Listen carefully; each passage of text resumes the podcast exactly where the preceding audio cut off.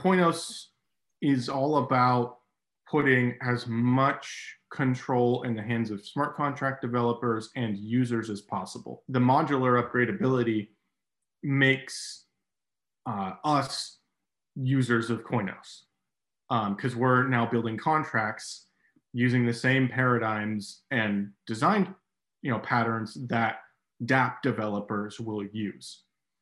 And so essentially we're trying to figure out how do we give them all the flexibility they need with simple enough interfaces that it's not overwhelming. You know, when we talked about smart contract upgradability and saying, well, you know, every contract can upgrade, but a contract can also define the authority structure for that particular address.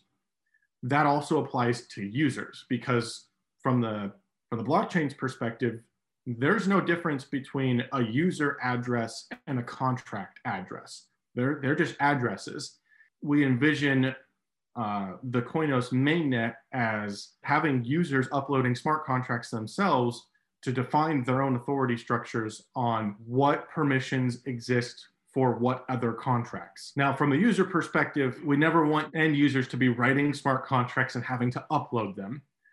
But we could create or anybody could create management smart contracts as well as external tooling that uploads this smart contract on behalf of the user, ties it in with some sort of management contract, and then presents a nice, easy interface on how they can set their permissions. And the benefit is this is all being defined in smart contracts.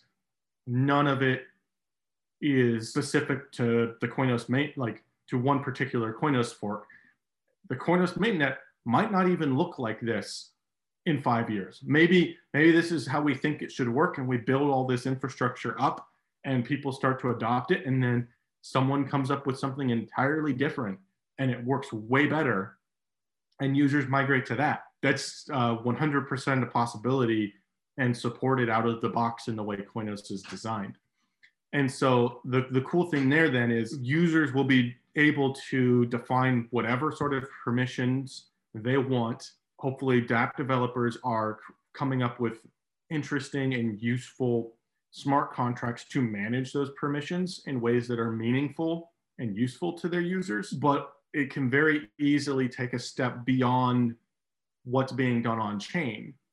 And those same contracts that are defining permissions for a smart contract could define an arbitrary set of permissions for things that are used off chain. You know, I would expect dApp developers would make use of this um, just for their own authentication of, well, I want the user to be doing this thing on my on my contract, but then I want the same authentication on my central the centralized portion of the dApp.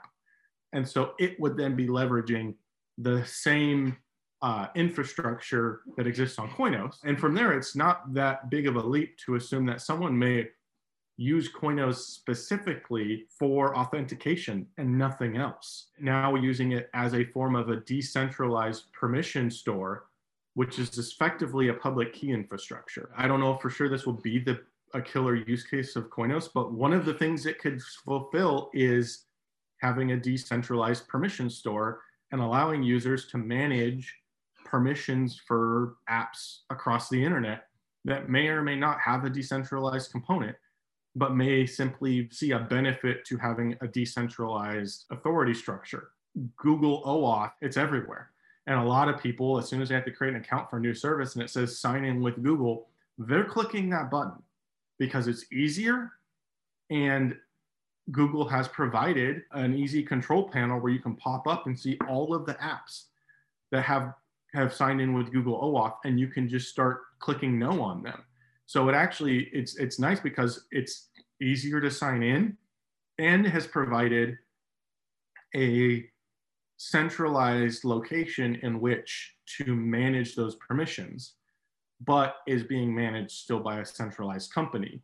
So Koinos could be a replacement for that, where it's now managing permissions for all these different applications, none of which are actually storing any information on Koinos. They're just authenticating with Koinos.